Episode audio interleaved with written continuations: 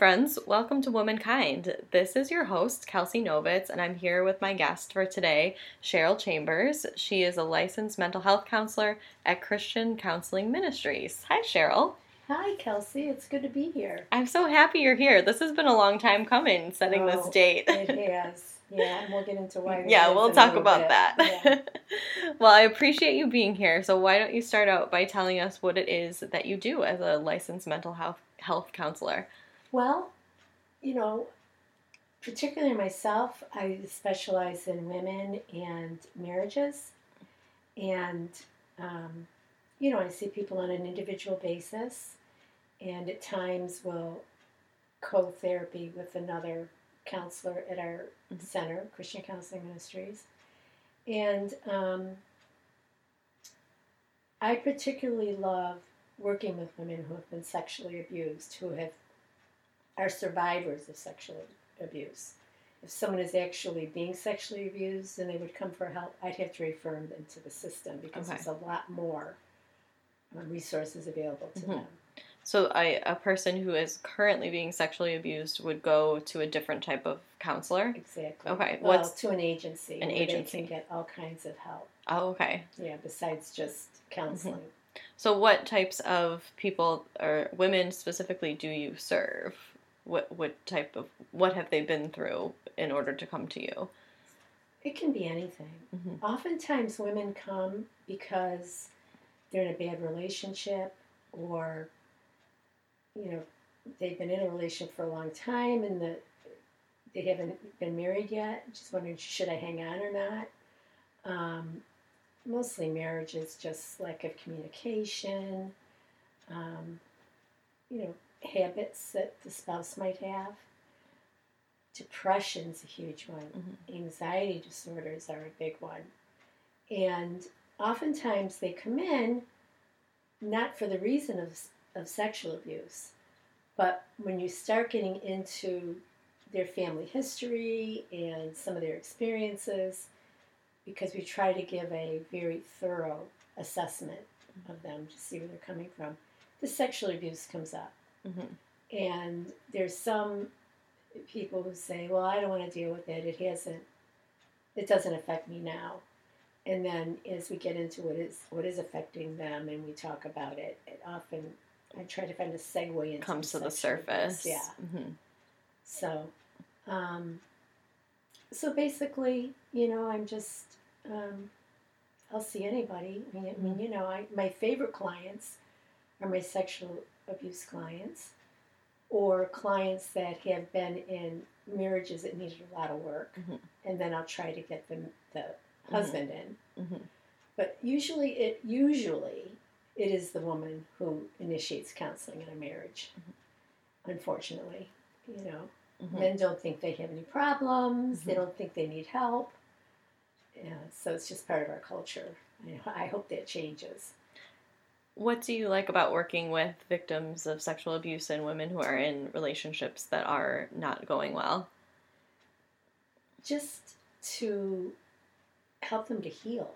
Mhm. You know, for the relationships that aren't going well, just to help them to see what their values are, what they're looking for in life, whether or not this person that they've been hanging on to is really what they're looking for, Mhm.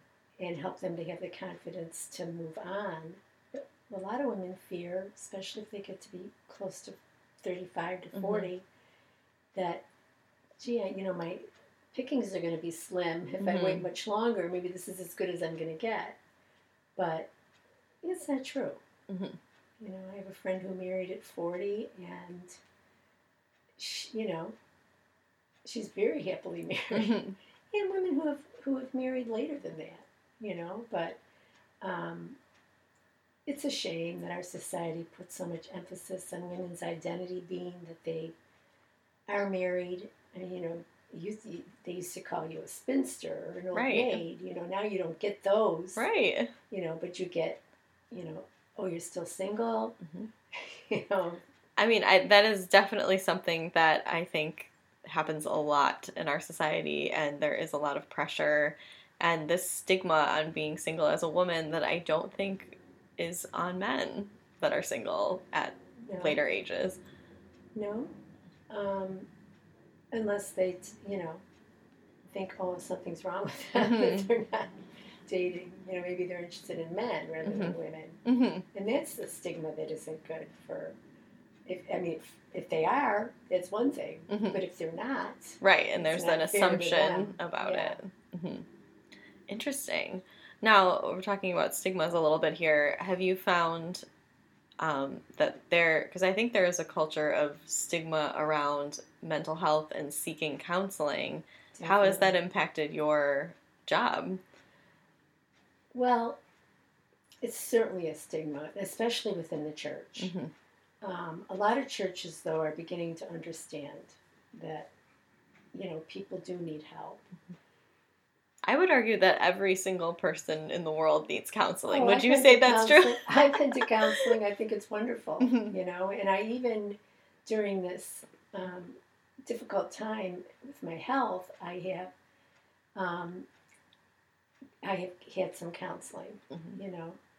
Um, but my husband's um, has his doctorate in counseling, so he's one that started this ministry, Christian Counseling Ministries, and so I have him that I can go to, which helps. Mm-hmm.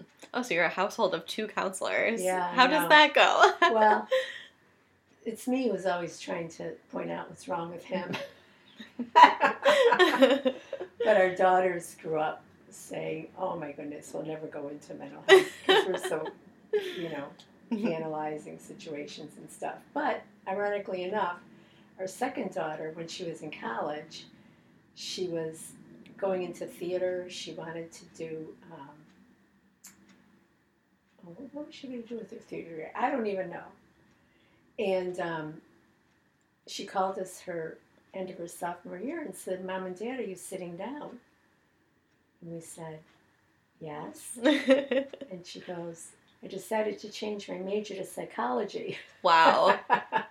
and we just laughed, you know, because she just said she'd never do it. But she is a licensed mental health Mhm. counselor herself right Wow, now in okay. Indiana. And The family business. she's an ex she's an excellent I wish I could have her here Mhm. as one of our counselors. But um, she's just always had a heart for people, so it really does fit her naturally. And uh, so it's not surprising to us. It would be surprising if my older daughter did because she's got more of the business mind and right. stuff like that. So So tell me a little bit more about the practice itself that you work for. well, um, the main campus is on Main Street in Clarence, uh, not far from here actually, only about a mile and a half. We're recording on location in Clarence, New Yes, York today. And um, there are nine counselors at this location, and then there are four other satellite offices for people who live down in those areas who want to do counseling, but they don't want to do it full time. They have other jobs. Um, so um, we'll we'll um, find a location where they can meet, and then they see clients, and we. My husband has to go down to supervise two people down in the South Towns tomorrow. Mhm. Um, so it's uh, it really helps to make the convenient for clients.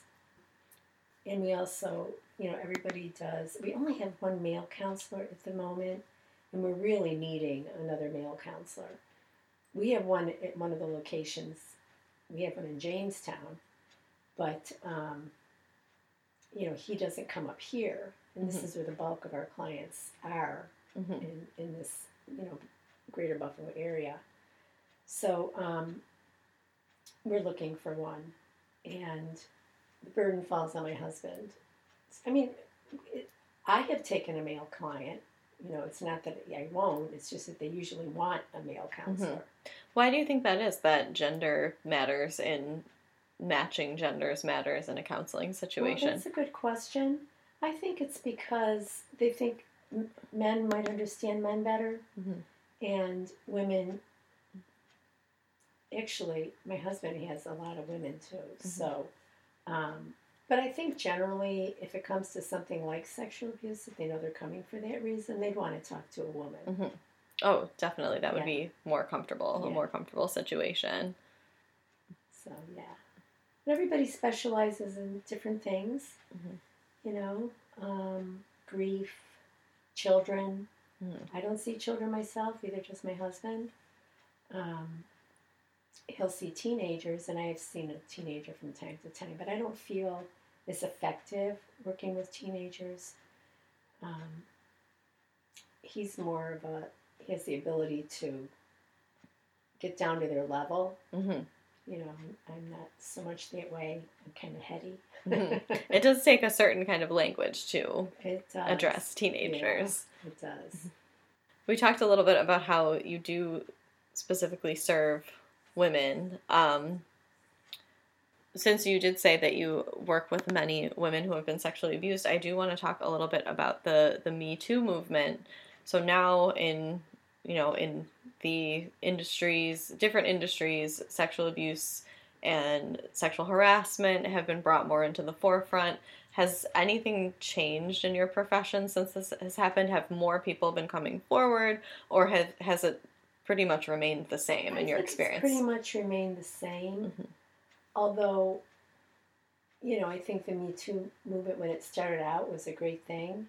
Mhm. I think what's happened though is that it's kind of moved into the political system where Mhm. now, you know, there's so much pressure on organizations and universities to hire women and minority women, whether or not they're the best candidate or not. Mhm. And that's what concerns me about it. I certainly think initially it was a great thing. I think women did need to be recognized and um, for what they what their value is, Mhm. rather than you know deal with all of the masculine Mhm. ways at work. You know, it's Yeah, the coercion and the it's it's a shame Mm. because you know I've had a client who has dealt with that Mhm.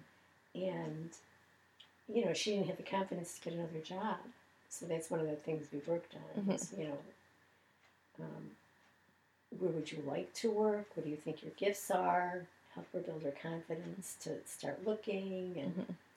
you know she was able to change jobs but at first it was she felt like she was stuck and she didn't know what to do. Right, So- and that I mean the hope I mean with the Me Too movement, I think eventually is that you know, a woman wouldn't be in that situation or if she was in that situation, if she chose to, she could fight against the person who was abusing her, putting her in her, exactly in that she has a position. platform right. now Mhm. that she didn't have so much before hmm Yeah. Yeah. I it's a slow moving train, but hopefully changes are coming. I know. So, here's something. What are some misconceptions that people have about counseling? That if someone says, "Oh no, I'm just not into that," or "I'm not interested," it won't help me. Um, what are some misconceptions you could clear up for a person who isn't interested? It is a good question. If I found that they were did have some issue that they were always complaining about, that they didn't want counseling, um, you know, I would be suspicious that there was something else holding them back. And I don't know if you've had this experience.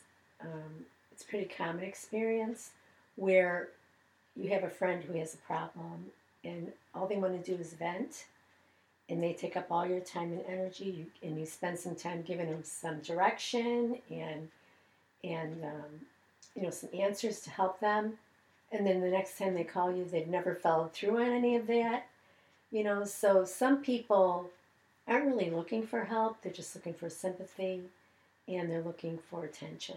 Mhm. you know um, misconceptions might be you know i haven't thought about this for a long time. Um, just that will things be kept confidential? You know you were referred by my pastor. Will you be talking to my pastor at all? And of course the question is absolutely not unless you sign a release form that you'd like us to. You know and some people are afraid to use insurance because we mostly operate on a sliding fee scale which is why my husband started this ministry because he wanted people to be able to afford counseling. And if they don't have insurance, it's very helpful. If they do have insurance, there's times when they don't want to use their insurance because sometimes the um, diagnosis might be sent to the um, human resources department and where they work and they're afraid of that so even though it's just something like an adjustment disorder mm-hmm. you know they mm-hmm. just they don't want people to know mm-hmm. so i think the basic one probably is confidentiality that's probably the big one okay and that you think deters some people from seeking out counseling yeah yeah mm. i think it's getting better i think they're recognizing that it is a confidential profession Mm-hmm. I'm sure there have been times when confidentiality, confidentiality has been breached and it's caused people to have a really bad taste in their mouth. Mm-hmm. But generally, those aren't the kinds of questions that we get when people call. What you know, questions do you get? Oh, just um, how much is it going to cost? That would be my first question. how much is it going to cost? um, you know, what's involved? Mm-hmm. Do you have um, is this a monthly thing? How often do you meet? You know, and our um, office administrator is, you know, answers those in a very diplomatic manner. It really does depend on how often you want to meet or, you know, the um, difficulty of your problem, you know, in terms of, you know, whether or not you think you need to be seen on a regular basis or once a month is good. I have a couple of clients that are once a month. And it's just, I've been working with them for a while. Um, but some of them, I mean, you know, my goal is not to work with, with a client long term, obviously. But one of the persons has a generalized anxiety disorder, and there's so many things that come up in her life that create a huge amount of anxiety that she needs somebody to talk to about it. Her husband, she's got a great supportive husband, but you know, you can only hear so much of the obsessing over and over again that that she does. So um, she's one, and then um, the other one I was? Oh, the one is in a very very difficult marriage, and she has never learned to stand up for herself. So we're working on her using her voice. Often doesn't work. Her husband is very very difficult, um, very I'm, I'm the leader in this house and you need to do what I do, tell you to do, and go where I go. And, you know, she's just not that type of woman. She's very independent. And plus, he only wants her to go a certain direction and she's isn't. So, once a month is, is helpful to her because it, it empowers her then when she goes back home to say things to him. Whether it's successful terms of getting him to change or not is not the issue. It's just getting her to use her voice. Definitely. Now, I imagine there are some clients that you see every week. Yep. And every couple weeks. Yep, definitely. But it's all situation dependent. Yep. Mm-hmm. yep. So I think something that I think has changed maybe in my lifetime um, is now I've noticed that my students who are high school aged, they have a language to describe a lot of mental health situations that I certainly didn't know when I was that age. I probably didn't um, know them either. well, well, I just I feel like I find myself explaining pretty often that anxiety is a normal part of life yeah. unless you have an anxiety disorder. Right. So, would you mind explaining just the difference between like general regular anxiety that people have in everyday life versus sure. a disorder? Sure. Life is very stressful. It sure is. whether you're working, whether you're going to school, whether you have family issues, um, difficulty with friendships, anything. Of course, health issues, but life is full of anxiety. And depending on how much it takes over your life, will determine whether or not it moves into an anxiety disorder. Like generalized anxiety disorder is a person who really comes by it naturally. It's something that members of the family have had down through the years, generations, and um, this one client I was talking about that I see monthly, her sister has one, you know, and her mother had one, and um, it was more, you know, with the nature nurture thing, you wonder about that. But when it comes to anxiety, when they've done brain studies, it shows that there's a lot of activity in the amygdala area of the brain with anxiety, and that um, is definitely a physical thing. And so that's like your instinctual part of the brain that you don't really have control over. Right. Just making sure I remember that from Yeah. school days. So, um, you know, a person might not have a generalized anxiety disorder, but they may need help long term because of some of the choices that they made in their lives that have created more situations that caught that make them feel anxious. And so it's pulling apart all those things and the counseling would take longer, you know, than someone who's just anxious because they have their bars to to take and they're you know afraid that they're not going to pass you know it's it's different. Um, but you know and then of course there's all kinds of anxiety there's um, obsessive compulsive disorder where someone has to keep repeating things over and over again in their life to feel like they're in control. And um, you know there's fears, phobias, and those are huge in our society. I, I'm not going to certainly be able to list them all. Right. But, but yeah, the extent to which it dominates your life okay. moves it from just normal, everyday wear and tear of life into a more serious Mhm. illness, disorder. So I also want to talk specifically about depression in women. Are there any distinctions between depression in women versus depression in men, or anything that you've noticed with your clients who are struggling with depression? Depression is common for men as well as for women, but I think women have more access to their emotions than men do. So I think women sometimes feel deep, deeper.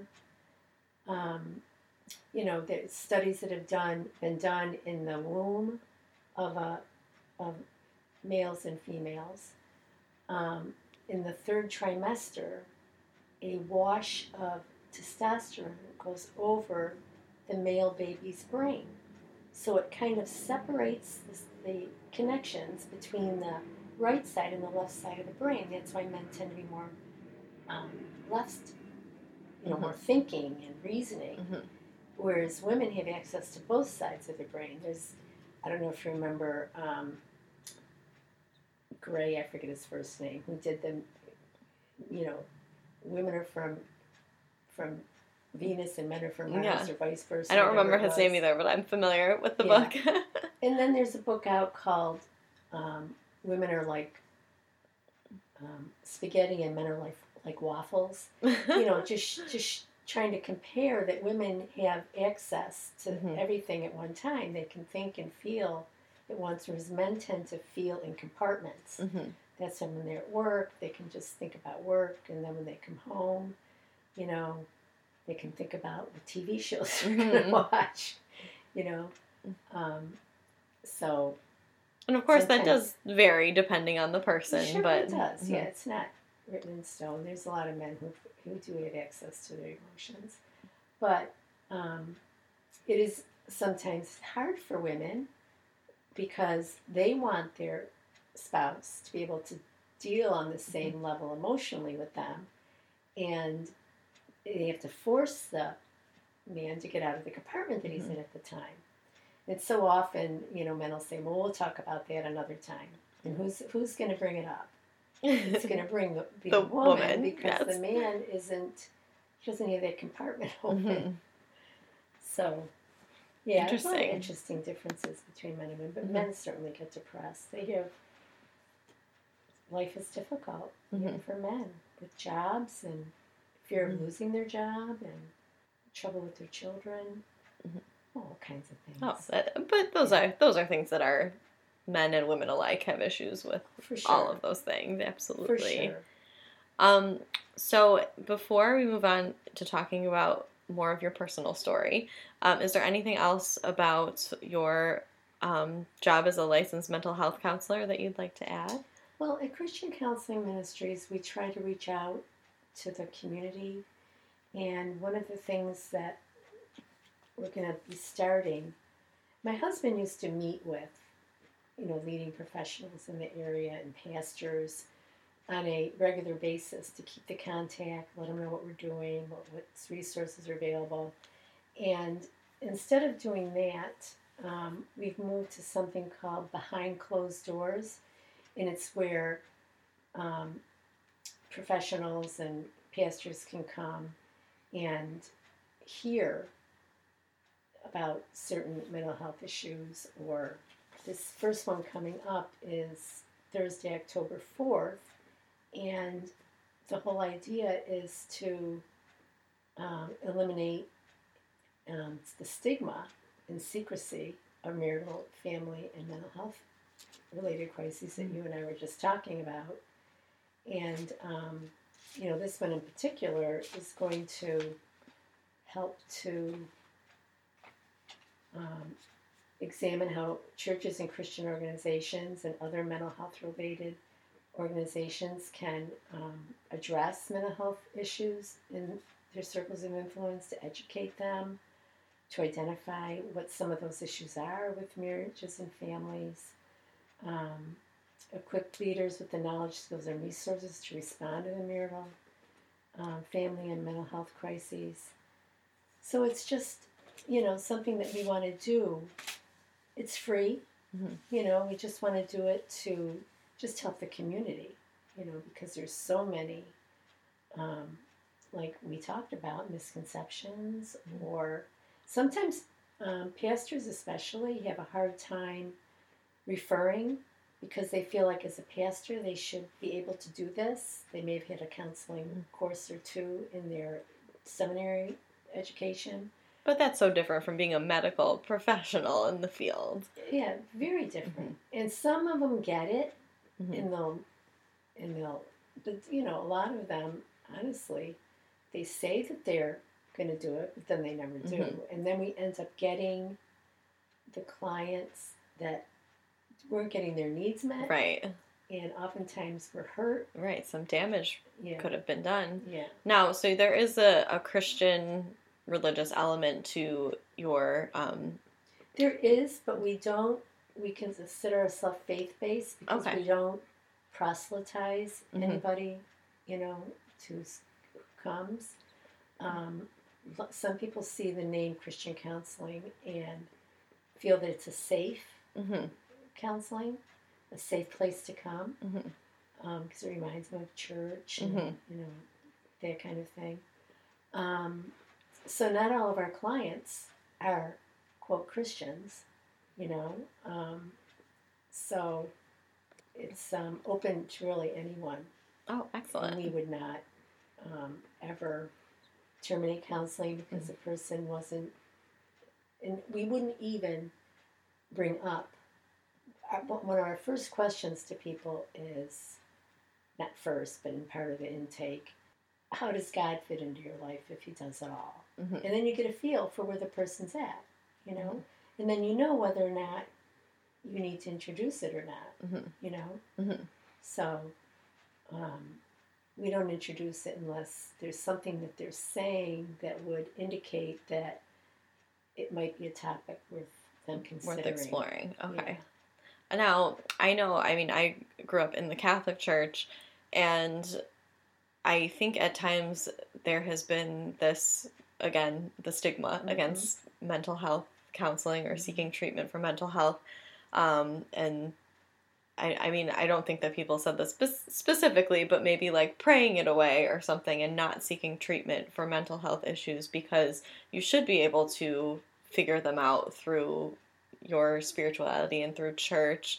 Um, but have we gotten away from that uh, in religious communities, or is that something that you Mm. still see? Oh yeah, Okay. not entirely. And sometimes well-meaning pastors from the pulpit, you know, will say things that give that message. hmm And one in particular um, was several years ago, but I was in church and um, the pastor was talking about when Paul the Apostle says, forgetting what lies behind and moving onward to the goal of Christ Jesus, he took that as forget the past, which a lot of how they interpret it, and just focus on going forward.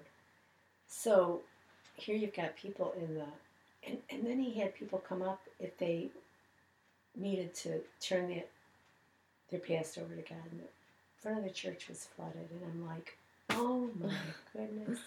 I feel so bad for these people because I know some of them are dealing with sexual abuse issues, Mhm. and it's not something you you lay down. And what Paul was talking about in that passage anyway was his the accolades he was able to attain as a, a Pharisee, Mhm. and and and now you know he was he had become converted um, by meeting Jesus on the on the Damascus road, and um, he now could no longer rest in his laurels. Hmm. He had to forget all that Mhm. and go forward. So that's a different thing to forget your past of like great success by societal standards is different than forgetting your sexual abuse and not dealing with it. Right, or any part Mhm. of your past, you Right. know. Problems with a with a mother or father relationship, Mhm. you know.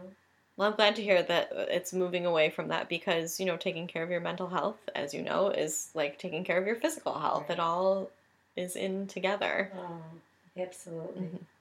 And I think most of us ignore our emotional health hmm more so than our physical health. hmm Yeah, and it's I mean I'm I'm talking about stigma this whole time, and even I have I've been to counseling many times throughout my 20s, throughout my late teens, and I still feel a little bit strange talking about it publicly.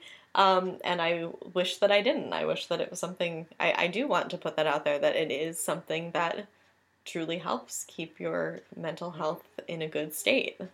Another thing along with that is being on medication for Mhm. psychological reasons, Mhm. you know, for depression or anxiety or obsessive thoughts or certain, you know, conditions. Mhm.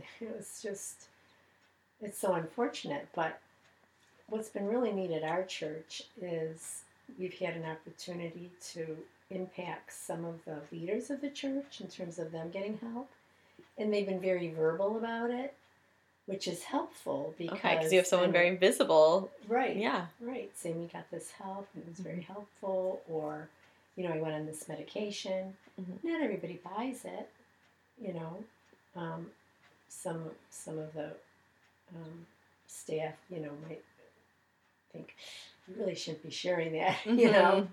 But um, it's wonderful when they have the courage to do that. I think so too. I think it's great to have people that are visible, people in positions of power, saying that they have sought Yeah. these treatments. Our main pastor, he says, "I'm not a counselor, so if you come to me with a problem, I'm going to say, get over it." He says, "We have people on our staff who can Who can? provide that kind of help for you." Mhm. So, Excellent. All right, so I think we'll now move into hearing a little bit more about your personal story. So, Cheryl, tell us more about you. okay, well, I'm sitting with you today, Kelsey, because I wanted to tell my story uh, with a chronic health issue, medical issue, that has debilitated my life in so many ways. And my hope is that women who listen, who have been through similar circumstances, are going through them right now, would be able to learn more how to deal with it and have some hope that there's help out there if they're feeling really hopeless. So I thought I would define um, chronic illness first because it, it can be something obvious like um,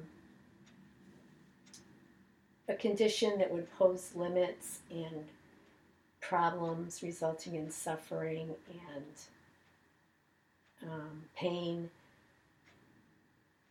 um, that really put limits on the person's ability to function. You know, and my example is lupus. Um, there's fibromyalgia that a lot of women are dealing with. It's becoming more and more widely diagnosed. And women at younger and younger ages, too, Mhm. with that. yeah, you don't hear so much about chronic fatigue syndrome, but it is still prevalent. And there's diabetes that cause some people more trouble than others. Um, so, you know, I, it's just a few of them. But another, um, what I would call a definition, is somebody who's been injured or suffering from some kind of um, bone degenerative disease, um, who's suffering a lot of pain. And as a result of that pain, people often don't realize how much pain people are in Mhm. because they fake it when they go out. But you know, sometimes it, it that too can limit their ability to function. Think of someone who is injured and is a paraplegic, you know, how you know their life has been changed entirely. Um, some of them have become very successful in coping with it and helping to get rid of the stigma attached to it, but um, they still go through a lot and they may not have pain as such, um, depending on where the, if it's, you know, paraplegic or quadriplegic, but there's, you know, definitely a huge adjustment that they've had Mhm. to make. So um, I wanted to distinguish between that so that people did understand. And then, you know, there's possible, what I find common results of having a chronic illness. And me, I, I really, the first year we were married, they discovered that I had kidney disease and then I would need a transplant in 15 years, and I had to go on a special diet um, to keep it my kidneys functioning as long as I could. And it should, but the funny thing is that it was exactly 15 years. Really? Yeah. wow.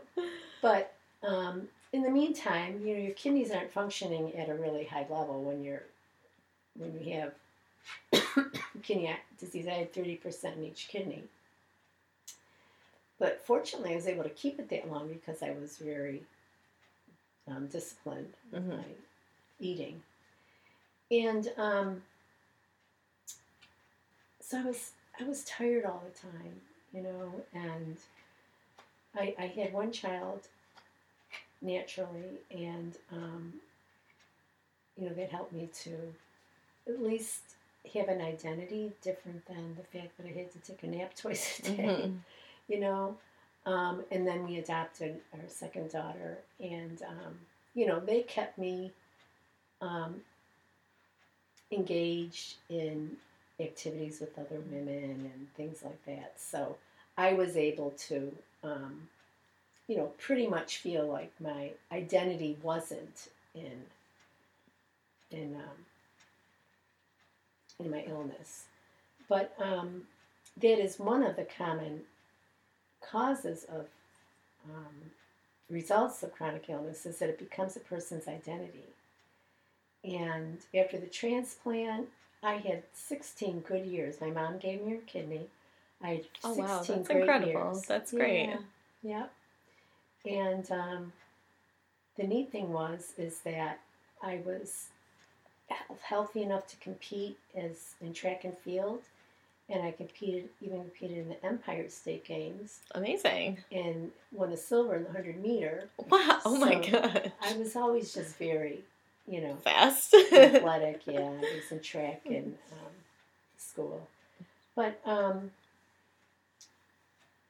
so you know, everywhere I go now, I had my second transplant in 2014, but my mom's kidney failed in 2011, so I was three years on dialysis and I was not doing well.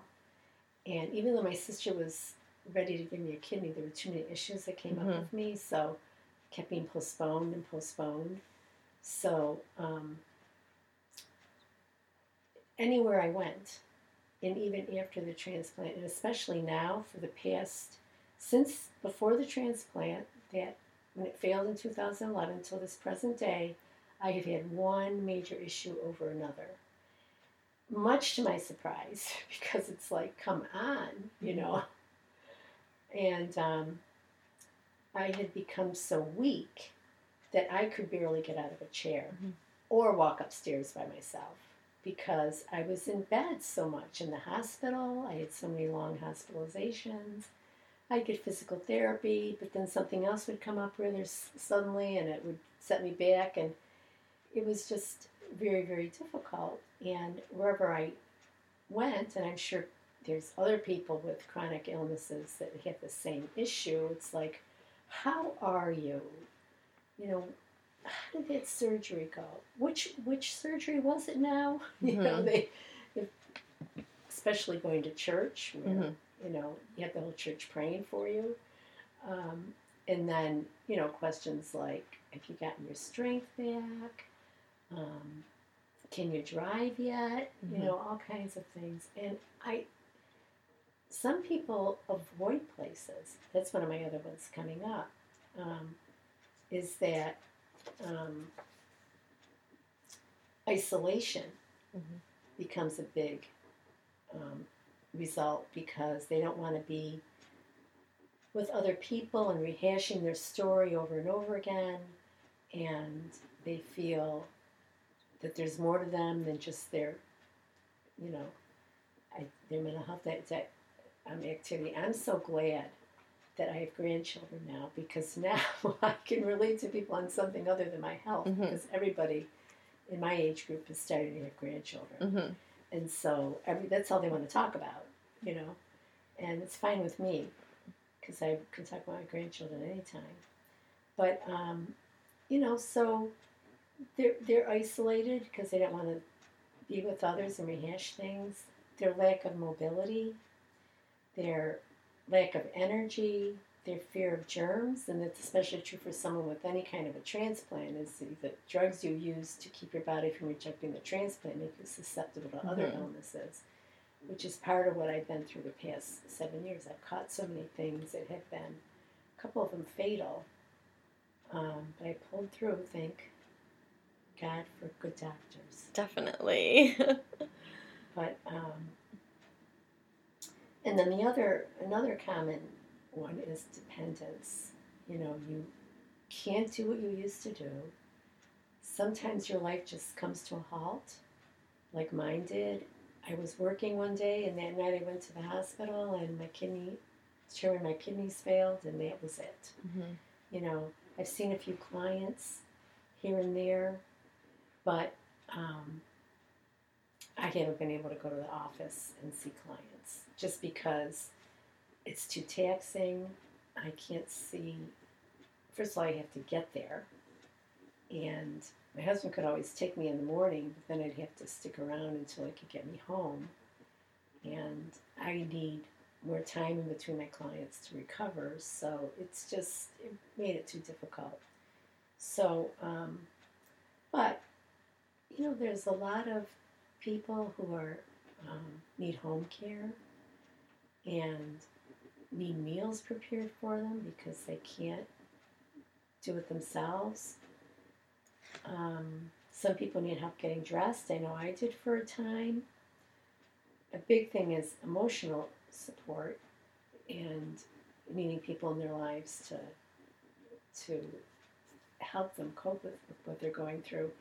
And that's I would like to start um, increasing my practice to dealing with with people that are dealing with chronic chronic illnesses, or for even those who are being caretakers of it. I've seen the effect it has had on my mm-hmm. husband, and I know that it takes a certain coping in that regards too for men or women if, if it's the man who has the issues. Um, another one is grief. There's so many losses attached with with a chronic illness because you can't do what you used to do. So, you know, you end up not being part of activities that you used to be a part of. Um, you know, your friendships change because you're not as available to do things like you used to. So they'll do it with other people or they forget they should ask you whether you want to be a part of an event. But in their mind, they think, well, she's probably not doing well enough. I won't ask her. Mm-hmm. And then you mm-hmm. find out later about the event. It's like, I used to go to those. Why Mhm. wasn't I invited? You know, well, we didn't think you were. Hey, next time just ask. I'll Mhm. say no if I can't make it. Mhm. But at least I Like was give you the asked, chance. know. Yes. Yeah. So um, a lot of people deal with that kind of a thing. Um, you definitely lose um, a real sense of yourself. You know, okay, well, what is my purpose? If for some people, if I'm never going to get better, I mean, I certainly have hope. I'm in a better position now than I've been in a long time. I haven't had something um, surprise me for a while, and I'm still getting my strength back. Um, but but anyway, purpose. Oh, purpose. Yes. Yeah. And um, that's difficult. And it causes a lot of depression again, Mhm. anxiety, feelings of hopelessness, you know, dread. At times, you know, people will self harm or, you know, attempt suicide just because they're feeling so desperate. And a lot of people don't understand with depression that it's not enough just to help a person snap out of it by saying, well, maybe if you got up and took a shower first thing in the Mhm. morning, you'd feel better and you'd go about your day. And it's like, they don't understand, you know, a real chronic depression or a clinical depression where the person really has very little control Mhm. and they don't understand the desperation of wanting to harm yourself in some way. Mhm. They don't understand it. But, um, and anybody who's been depressed and gets depressed again wonders, oh no, is it going to be like it was last time where it took me two years before I started to feel better, you know?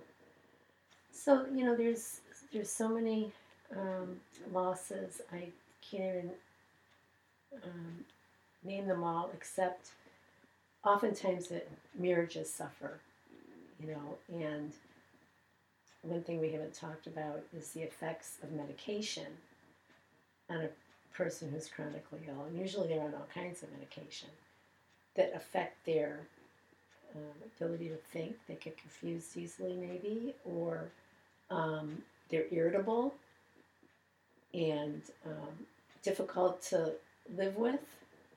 They can't sleep, so they're exhausted all the time, which makes them even more irritable and moody. And, you know, unless the spouse gets some help in knowing how do I deal with this, they think that the person's personality has changed, which it has in a way, and that they have some control over that Mhm. when really they don't. Yeah, men men can't cope Mhm. with you know what they see is is something that their spouse has control over when it's medically or or um, drug induced Mhm. you know so um, that's a that's a real hard one when men feel you know I've had enough she's not going to get better I'm just going to go on with my life Mhm. and that's really sad when that happens. And you've heard about it happening with people who have been lost limbs and are in a wheelchair or, um, you know, become disfigured in some way. You know, not to say that, you know, all men are shallow, but they're not. But there are a few men who can't cope with the fact that their wife doesn't look like she used to look. look and um, become really dissatisfied and want to move on Mhm. at a time when They're needed the oh most. goodness absolutely so um, you know one of the things that i have been very fortunate with is that i do have a husband who is very supportive um, i have a large group of friends and um, my family isn't necessarily there for me. They're either lost in their own problems or they don't um, have the, the kind of care and compassion. Um, I have one sister who is, I'm very close to, she'll do anything for me, and she's the one who gave me her kidney Mhm. the second time. Um, anyway, so to cope with all of these things is very difficult. So I wanted to talk about some coping strategies. One thing, of course, is don't try to do it alone to get help. You know, there's help out there. There's, um, you know, it's the importance of cultivating relationships. And this was very hard for me at first, having to rely on people to take me places because I had a lot of doctor's appointments.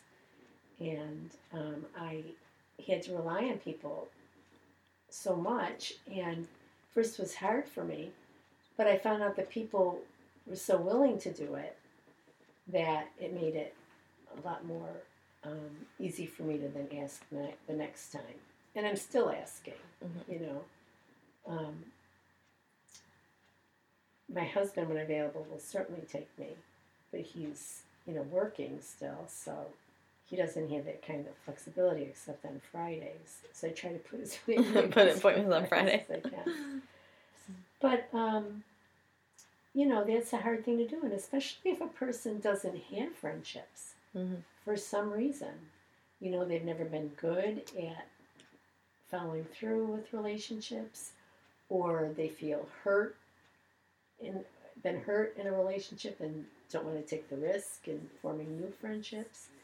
And so, you know, they they're the type that I'm most concerned about because for them, they these things we talked about, isolation and you know, the emotional stress on them makes it more difficult for them to keep going. Mhm.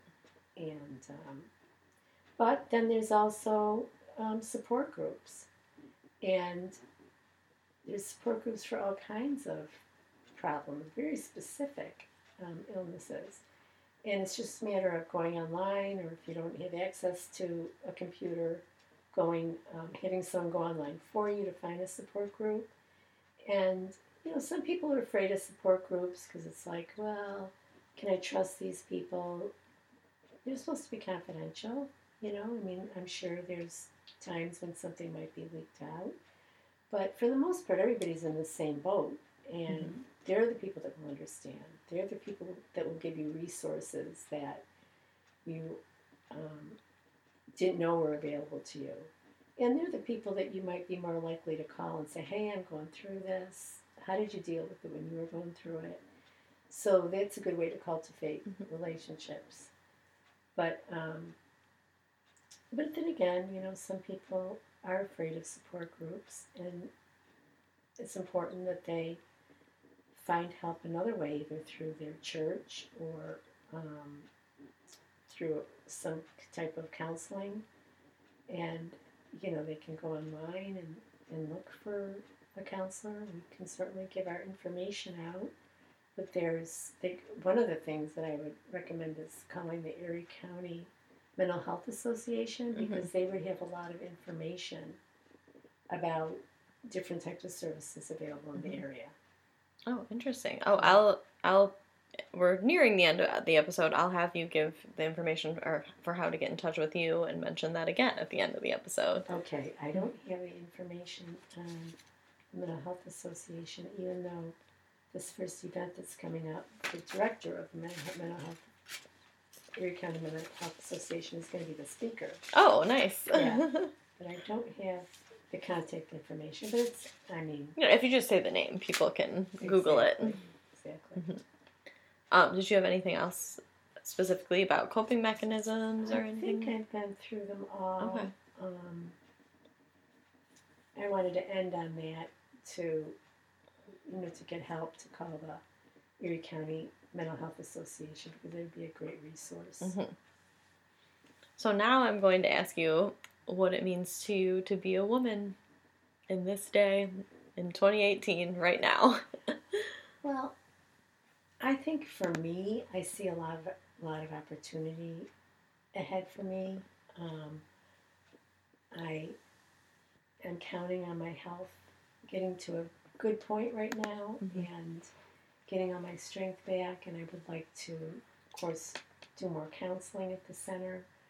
And I'd also like to run some groups. I love doing groups on boundaries. I love doing a group on mental health um, dealing with a chronic illness. Um, you know, I like the teaching aspect of it too. So, you know, I don't think that there's anything holding me back. I'm not one of those people that um, you know, let confidence. If it's something that I know I'm good at, Mhm. I will, I will go ahead and, you know, just delve right into it. But um, what I'm most passionate about right now, besides my clients, Mhm. is our married children and, their, and my grandchildren. Mhm. And wanting to pour our lives into them because you don't have many years for them to know you and for you to be able to have an impact on them. So we work really hard. One one's in San Diego and one daughter's in Indiana. Okay. So we have to make a huge effort Mhm. to get out there.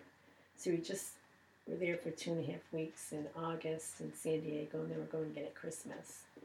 So we work really hard at. I guess where all any vacation money goes. Just to Indiana and San Diego. Indiana's a faraway place. I mean, It is. Do you San fly Diego. to in no, we Oh no, drive you to drive to Indiana and then fly to. San Diego. Yeah, San Obviously, fly to San Diego. Yeah, Mhm. so it gets expensive. But, Mhm. You know, I haven't been able to travel anyway, and I may not ever be able to travel because I'm susceptible to so Mhm. much um, outside of the U.S. Mhm. But I, um, before this happened, before my first kidney failed, I did do some traveling. So um, I got to see some parts of the world that I Mhm. feel grateful. Some people never have the opportunity. So if I can't do it now, it's like it doesn't matter. The U.S. is a beautiful place. It is. There are lots of places to travel to in the U.S. Yeah. Um, so Cheryl, thank you so much for being my guest. Oh, it was my pleasure. This was a great conversation, and I hope that I think the the biggest thing to do to kind of dispel that stigma is just talk about it Right. openly. Yeah. So I hope that's what we've been doing here. Um, but please, before we go, just tell my listeners if they are seeking mental health treatment or counseling, where they can find your services or where they can find services in the Western New York Erie County area. Right. Well, um, our, the name of our organization we already mentioned is Christian Counseling Ministries of Western New York. But if you Googled Christian Counseling Ministries, we would come up. Mhm. But um, our website is www.ccmwny for Christian Counseling Ministries Western New York dot org, and um, they could find out any information about us, who the staff are, things Mhm. like that. Um, and it talks about our sliding fee schedule and um, you know what our services are and things like that. We our phone number is 716-632-3200. That's 632-3200 and that's how to contact our administrator um, in the office and she is just such a kind, caring person. She puts you at ease right away. Mhm. So um, she would be the person to call, and if you had questions that she couldn't answer, she would get back to you, ask one of the counselors or the director or the clinical director. Mhm. So, um, and then, as I said before, we're on Main Street in Clarence, um, which is it's- it's just past the Williamsville line, Mhm. so it's not deep into Clarence. Um, I was so worried when we bought this the building because I said we're going to have Williamsville Clarence because people are going to think it's way too far out. so for a while we called it Williamsville Clarence. Oh, but- okay. But people, you know, had no problem because Mhm. it's just right off Main and Main. You get to make access to Main so much. Oh, absolutely. So, um, the, uh, I also wanted to mention that, and I mentioned this twice, but I'll, I'll say it again at the end here. The Erie County Mental Health Association, which I don't have their contact information, but they can So just Google up it. Easy enough. Google yeah. it. Um, they would be a good place to call for resources and, Mhm. and um, different kind of things that would help them, like groups Mhm. things like that. So, yeah, there's help out there, Kelsey. Absolutely. There is. Yeah. So if you feel like you need help, reach out. There are lots of places you can go, and it sounds like some of them are just online, so you don't even have to talk to anyone right away. It's true. well, if you're looking to get in touch with me and Womankind, um, you can find me on Facebook and Instagram at Womankind Podcast. You can find me on my website at www.womankindpodcast.com, or you can email me at womankindpodcast at gmail.com. Thanks for listening. Bye, friends.